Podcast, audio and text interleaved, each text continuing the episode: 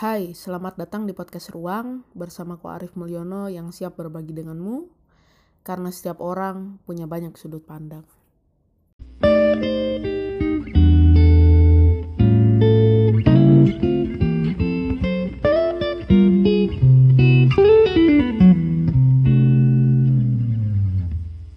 Ya, lama sekali gak ketemu sama Rizal. Sekarang lagi sibuk apa? Kalau aku kan orang yang menyibukkan diri dengan aktivitas yang sebenarnya gak penting.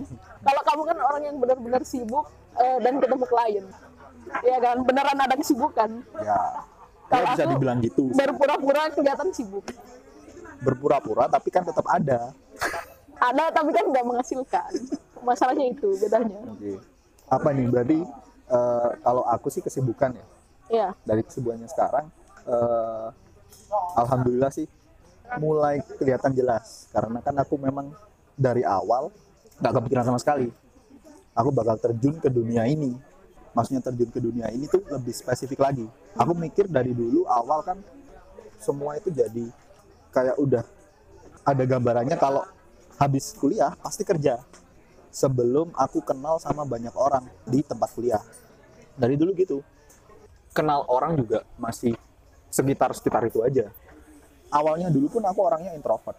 Introvert banget lah. Aku suka. Dalam kesendirian itu suka. Tapi aku lebih suka lagi ternyata ketika nemuin orang yang pas sama aku. Buat diajak buat ngobrol. diajak ngomong ya bisa sampai gila-gilaan. Yang awalnya orang-orang first impressionnya ke aku tuh mesti orang orang orang ini diam nih pendiam nih orang Iya. ini. kayaknya orang ini menakutkan. Orang ini kayak kayaknya bakal susah diajak ngomong padahal kalau seumpama aku diajak omong pun lebih sukanya malah aku yang banyak nyerocosnya Eh, ini balik lagi ke awal ya. Kenapa kok aku kayak waktu kamu tanya mau bahas apa aku juga nggak tahu. Karena kayak gini loh. Kalau misalkan aku bilang mau bahas topik mengenai apa, orang itu cenderung nggak jujur. ya ya, ya. Jadi karena orang itu tahu ini bakal didengar publik, seolah-olah mereka itu kayak mempersiapkan Diri. hal yang terbaik. Ya benar, hal yang terbaik biar publik itu tahu kalau mereka itu eh, emang benar-benar luar biasa. Ya kan? paling Makanya enak emang eh, kalau semua kayak gini awal-awal menceritakan dirinya sendiri dulu iya benar. dia kayak apa terus mungkin kita nggak usah terlalu terstruktur banget lah Hmm. membahas sesuatu tapi seenggaknya masih ada garis merah benang merahnya yang Mau kita dibahas. ambil dibahas itu ada Karena emang benar kayak tadi katamu. Karena orang itu lebih takut kalau first impressionnya itu buruk di mata orang lain. Padahal sebenarnya lebih baik apa adanya daripada mengada-ada. Ya, ya bener banget ya kayak gitulah lanjut lagi ya ya lanjut lagi. banyak sih yang bikin aku sampai sekarang ini bisa jadi orang yang berbeda banget 180 derajat dari yang aku yang dulu yang awalnya aku ngomong di depan publik itu ngerasa bakal kayak mau mati Ya, karena karena takut banget Hmm. terus grogi banget sampai ngomong itu jadi belepotan Hmm, deg-degan. terus eh, kayak gimana ya? Kayak itu bukan tempatku gitu loh. tapi ada satu sisi itu kayak kalau seumpama aku nggak bisa ngobrol di depan banyak orang kayak gini Hmm. sementara aku suka suka dalam hal sharing sesuatu sama banyak orang.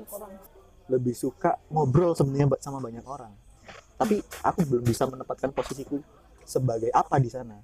Apa yang yang bisa aku lakuin buat dapet attentionnya orang-orang itu gimana? Aku belum tahu. Karena kan kadang kalau misalkan orang baru pertama kenal itu kayak mau masuk ke obrolan itu kayak canggung. ya gitu. canggung. Canggung kan kita kan kalau seumpama eh, mungkin orang-orang yang introvert itu kan pasti mikirnya lebih baik aku diem.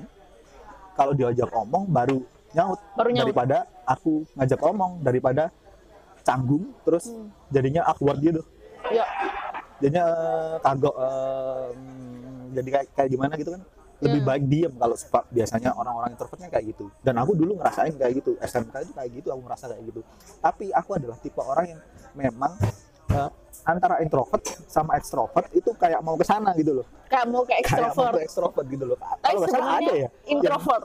Introvert aku mikirku introvert. Hmm. soalnya aku merasa kalau seumpama aduh gimana ya dalam teori-teori yang dijelaskan oleh pakar-pakar gitu Hmm. kayaknya aku lebih cenderung ke introvert deh. Hmm. tapi ada satu sisi kok aku lebih ngerasa ke extrovert kalau nggak salah apa sih namanya itu yang tengah-tengah introvert sama extrovert itu? Wah, aku nggak paham. Sih Nah, itu juga Lupa, aku. juga lupa aku. Pokoknya kayak gitu kan.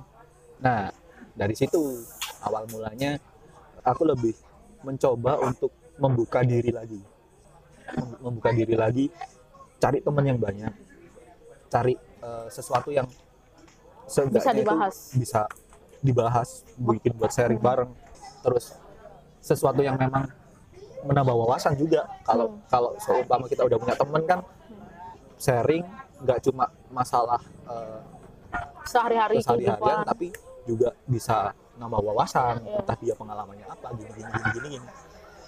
Terus kuliah lanjut ke kuliah juga sama. Kuliah aku mikirnya gini masih tetap kayaknya kerja itu pasti prioritas utama setiap orang yang ada di dunia ini. Mikirnya Iya, gitu iya, benar sih. prioritas utama adalah kerja. Uang yang dicari.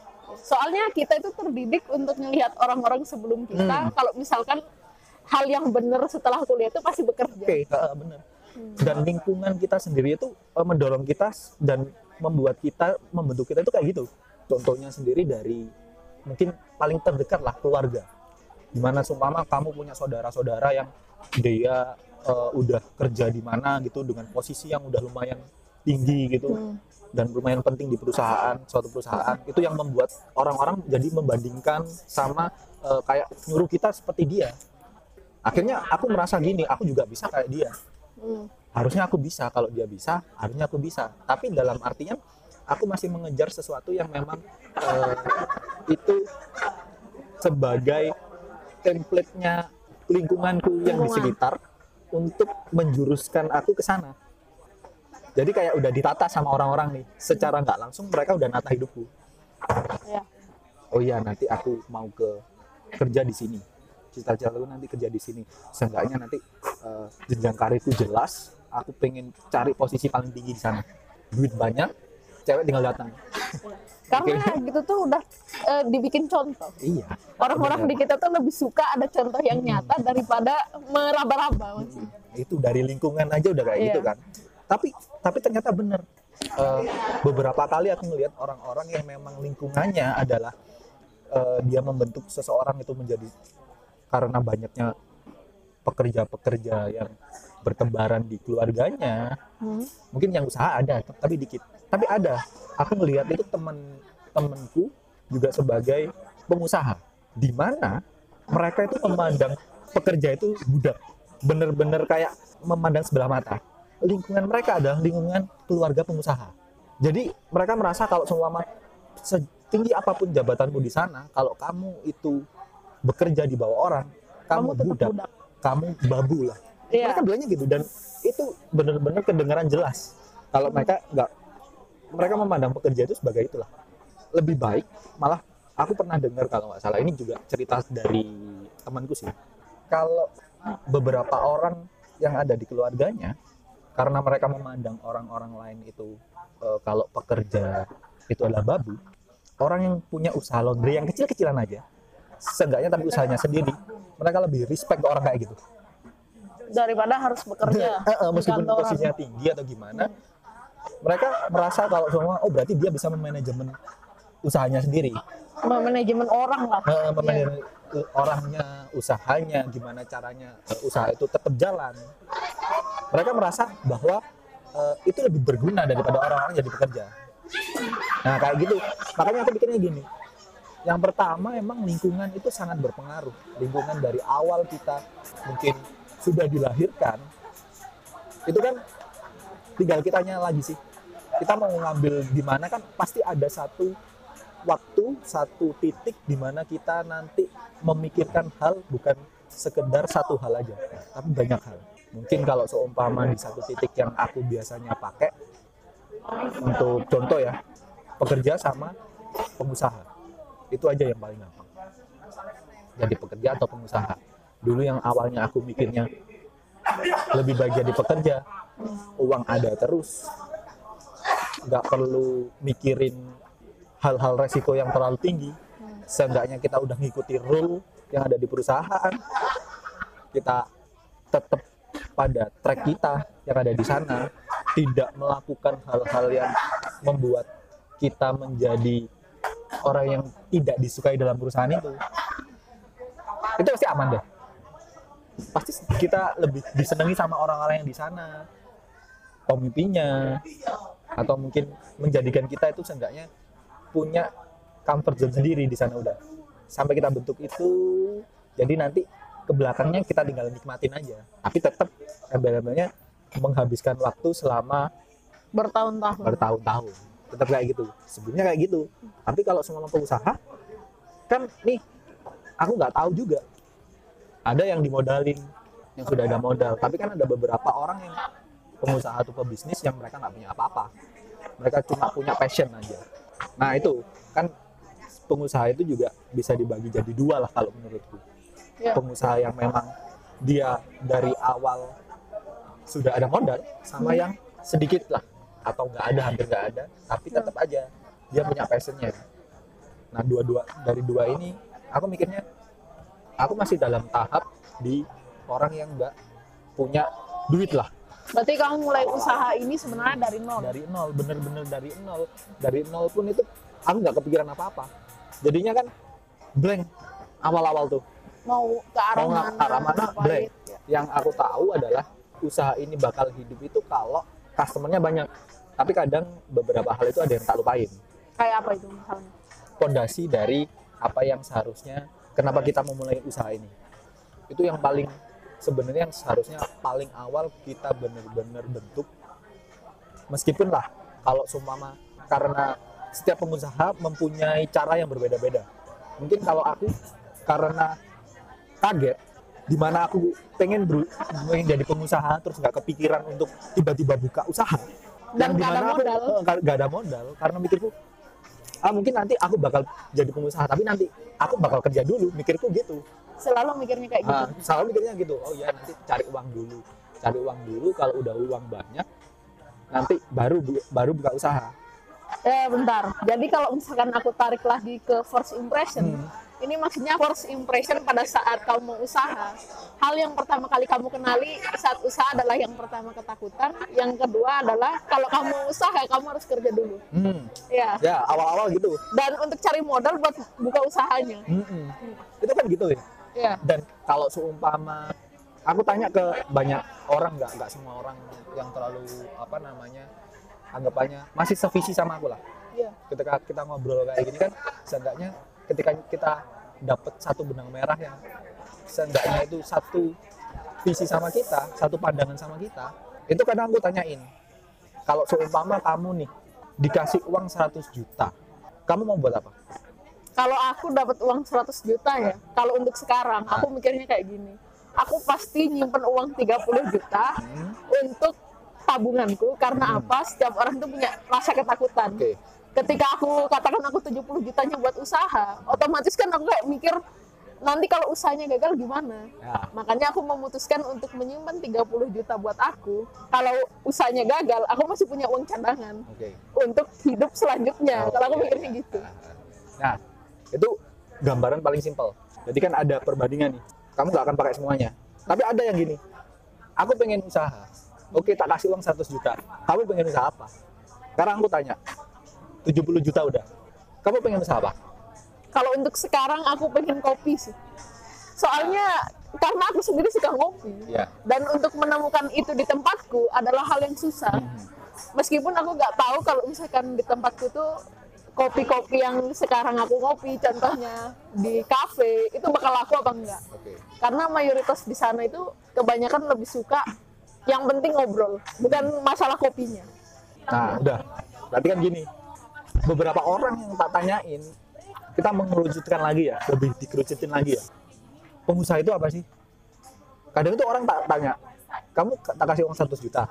Sekarang kamu pengen usaha, usahamu apa? Apa ya? Eh, apa ya? Bentar. Kayaknya nanti bakal tak pikirin kalau semua udah ada duitnya. Iya. Seringnya gitu. Pengen tahu sih, dia visinya itu sampai mana? Pandangan dia ke depan itu sampai mana gitu loh. Ketika dia punya uang, berarti kan dia nunggu nih, nunggu ada yang modalin apa nunggu ada enggak? yang modalin. Sementara gini aja, sebanyak-banyaknya modal kamu, Iya. ketika kamu nggak punya pandangan hancur udah. Sih. hancurnya dalam dalam hal banyak. Pasti itu udah dipastikan. Sementara untuk orang-orang yang aku nggak punya apa-apa. Tapi aku punya passion di sini. Oke nggak? Oke oke oke mbak nggak masalah. Kenapa nggak mulai dulu itu orang yang yang aku merasa kalau seumpama dia bakal sukses nantinya. Aku nggak bakal uh, ngejudge uh, orang yang harus punya modal dulu atau gimana ya. Cuma aku lebih suka sama orang yang gak usah lah mikir terlalu panjang. Gak usah takut dulu. Yang penting jalanin aja. Masalah nanti itu pasti ada. Ada aja. Ada aja itu maksudnya sambil dipikirin sambil jalan learning by doing. Kan karena kadang ketakutan itu yang paling menghambat kita loh Iya, menghambat untuk ketakutan itu melangkah. benar-benar menghambat banget gitu loh. Jadi ka- kayak mungkin aku mau ke klien gitu ya. Apa sih yang harus aku dapetin dari mereka adalah perhatian. Perhatian dulu ke aku lah. Cara mereka memandang aku kayak gimana? Apakah aku juga bisa nggak memuaskan mereka memuaskan dalam artian apakah yang mereka butuhkan aku bisa penuhi. Tapi kan kalau semua untuk orang-orang yang introvert pasti mereka takut duluan. Iya, untuk Ah, ngobrol sama orang aja susah. ah, aduh susah ini gimana ini? Udah mau ketemuan terus aku nggak punya apa-apa yang mau dibahas. Mungkin dia udah mungkin dia orangnya pintar mungkin. Mungkin orangnya Iya. pintar udah memang dia pintar terus pengetahuannya banyak tapi kalau semua udah takut udah hilang semua udah itu. Jadinya yang sebelumnya dia siapkan mungkin aja di depan- orangnya udah aduh. Udah hilang omongin lah ya? semua. tadi apa ya? Itu blank itu pasti ada. Nah. Untuk bentuk itu resiko kita ngambil resiko. Resikonya itu jangan dianggap ketakutan lah. Jangan dianggap itu seperti mimpi buruk lah.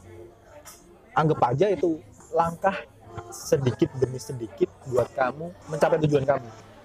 Itu bagian dari proses kan? Termasuk Iya. bagian dari proses kan? Di mana awalnya kalau semua dari bercermin pada aku sendiri yang awalnya aku nggak tahu apa-apa yang gimana caranya aku gimana sih caranya orang itu biar tertarik sama aku? Gimana sih caranya dia benar-benar percaya sama aku? Gimana caranya orang itu melihat aku sebagai orang yang berwibawa terus pantas mendapatkan kepercayaan dia itu kan bukan hal yang bisa hanya dipelajari Hmm, Tapi, harus, dilakukan. dilakukan. Emang, makanya dari dulu sampai sekarang kalau seumpama memang kamu pengen Usaha. memulai usaha dari dirimu sendiri dulu. Kamu bentuk dirimu sendiri, tujuan kamu apa buat nanti bekal kamu lah. Kalau semua kamu sekarang seorang mahasiswa atau Iya. mungkin seorang pelajar, tapi nggak ada salahnya ketika pelajar itu memulai usaha. Aku mikir dari dulu gini, kenapa aku nggak nggak nggak bikin usaha dari dulu? Iya, aku, benar-benar. aku, aku pasti orang-orang yang udah punya usaha itu pasti mikirnya gitu. Kenapa aku nggak bikin ini dari dulu? Aku bisa memangkas waktu berapa lama yang biasanya aku kerjakan jadi waktu yang panjang ini nanti mungkin aja aku bisa udah ke mana-mana nih. Ya, udah mulailah usahanya. mulai, udah, udah- bukan lagi niat ah. dan merintis Mm-mm. kan. Udah mulai gimana? Jadi kalau seumpama sekarang kamu orang-orang yang mendengarkan ini, seenggaknya kalau kamu punya suatu inovasi yang di mana eh, setidaknya kamu mempunyai visi atau pandangan yang jelas meskipun ada ngeblur atau gimana tapi kalau semua kamu seenggaknya punya passion di situ kamu suka di situ ketika kamu capek kamu seneng udah itu lakuin. Tapi Pak, masalahnya orang-orang di kita itu takut karena mereka itu gak lahir di lingkungan yang punya usaha. Hmm. Nah, gak ada yang dibuat contoh, belum lagi keluarga dan tetangga selalu ngomongin. Contoh, misal kita baru keluar nih jadi sarjana, tiba-tiba kita itu kan kayak nganggur di rumah. Padahal kita tuh gimana caranya biar aku itu gak kerja, bikin usaha, ya duit tetap ada, ya kan? Nah, kayak gitu loh. Melawan omongan-omongan dari tetangga. Kalau tetangga katakan kita bisa bodo amat lah. Kan dari keluarga sendiri Hmm. pasti ada omongan. kalau dari situ ya Ya, ya yang itu semua yang kamu ngomong di aku kena semua dari tetangga terus dari keluarga dari Iya, iya. saudara-saudara ya kalau seumpama kita mau paling simpel ya kayak katamu tadi bodo amat tapi tapi gini nih sebodoh amat bodoh amatnya kita namanya juga kita manusia ya kan ada kalanya kita mangkel kan? Kesel lah. Kesel ya. Kesel ke Lebih ke orang kesel, lah. kesel ke orang lah. Aku tuh beberapa kali pengen kerja. Hanya untuk apa coba? Hanya untuk menutupi. membungkam mulut orang-orang kayak gitu. Tapi gini kalau seumpama aku membungkam mereka dengan bekerja berarti aku nurutin mereka dong. Hmm, hmm. oh gitu.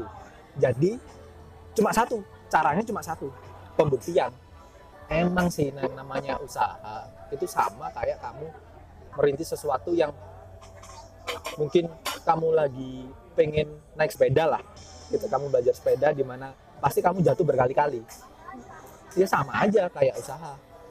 Tapi sebenarnya aku boleh bilang gini gak sih? Kalau misalnya kita itu usaha berarti itu ibaratnya warung kamu jualan mau laku gak laku ya urusan belakangan. Yang penting kamu punya rasa pengen jualan ya kayak itu kan? Ya ya kayak gitulah. Ya berarti kan seenggaknya mental kamu sebagai se- sebagai manusia yang emang kalau kamu memang memutuskan buat jadi pengusaha ya udah kamu harus bentuk itu sebagai pondasi kamu dulu. Kalau kamu udah lemes dikit dikatain Allah cuma jualan tape Allah cuma jualan nasi aja kuliah tinggi-tinggi kamu cuma di rumah nggak ngapa-ngapain. Orang tetangga-tetangga bilang gitu.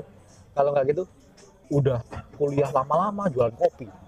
Hal-hal kayak gitu kalau semua kamu rem apa diremehkan dengan kayak gitu dan kamu merasa sakit hati oke lah wajar. Tapi kalau semua kamu merasa sakit hati dan kamu udah down duluan ya udah. Say say hi say hi sama dunia yang Pekerja. membuat kamu harus pusing. Menjadi pusing, menjadi merasa kalau bukan diri kamu sendiri itu kamu mau pilih yang mana udah. Tapi sebenarnya ada orang yang kayak gini sih. Kalau waktu kamu kuliah kamu tuh kayak udah tahu bakalan jadi apa. Meskipun itu nanti karirmu nggak sesuai dengan jurusanmu kamu bakal tahu kamu itu nanti bakal kerja di bidang apa. Misal aku ngambil teknik informatika ternyata lama kelamaan aku kayaknya jadi punya rada asik dan aku orang yang suka bercerita kayaknya aku bakal tekunin ini deh. Apa usaha juga kayak gitu. Kita bakal tahu kalau misalkan kita ini nanti pas kuliah bakal usaha deh kayak gitu. Kalau gitu sih menurutku ya Iya. menurutku ya bisa bisa kayak gitu. Tapi kalau seumpama kita ambil gambaran kecilnya seorang pengusaha itu bisa dibilang sebagai eh, orang tua. Sebagai orang tua yang di mana dia punya cita-cita punya anak. Punya anak yang di mana anaknya itu dia udah punya tujuan. Dia punya anak buat apa? Dia besarkan anak itu buat jadi apa sih? Ya kayak kamu tadi bilang kamu kuliah di mana? Tapi kamu sudah punya gambaran Mau kamu jadi apa? pengen jadi apa?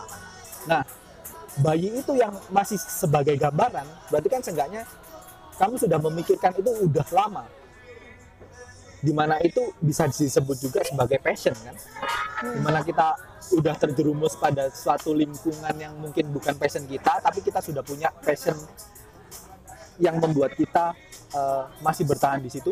Maksudnya adalah kamu seumpama masih terjebak di dunia ini informatika nih seumpama kamu masuk informatika tapi kamu punya passion di penyiar radio, Radio. aku suka bercerita sama orang. Aku suka eh, mungkin buat buat sesuatu yang orang itu merasa wah dengan aku. Hmm, aku suka dengan orang-orang baca ceritaku. Aku suka mereka ngasih feedback yang baik. baik atau mungkin baik atau buruk kritikan yang banyak yang membuat aku menjadi benar-benar seorang penulis yang bukan hanya dipuji aja tapi juga dikritik. Ya kayak gitu kan? Ya berarti kan eh, sebenarnya apa yang kamu lakuin sekarang nggak mesti jadi apa yang bakal kamu tuju nanti. Tapi yang kamu lakuin sekarang akan membantu apa yang akan kamu tuju nanti. Jadi mungkin bisa dibilang kayak misalkan your job is not your career. Ya. Ya kan? bisa. tapi sebentar daripada bingung ini sebenarnya passion dan hobi ini bedanya apa? Kadang kan orang bilang eh, passion itu adalah hobi hobi itu adalah passion ya kan ya ya tapi mungkin dua-duanya itu beda kalau menurutmu itu hobi dan passion itu apa kalau menurutku sih Pengen tahu bedanya passion dengan hobi? Tenang, bakal dibahas di episode selanjutnya kok. By the way, terima kasih karena telah mendengarkan podcast Ruang. Saya Arif Mulyono. See you next episode.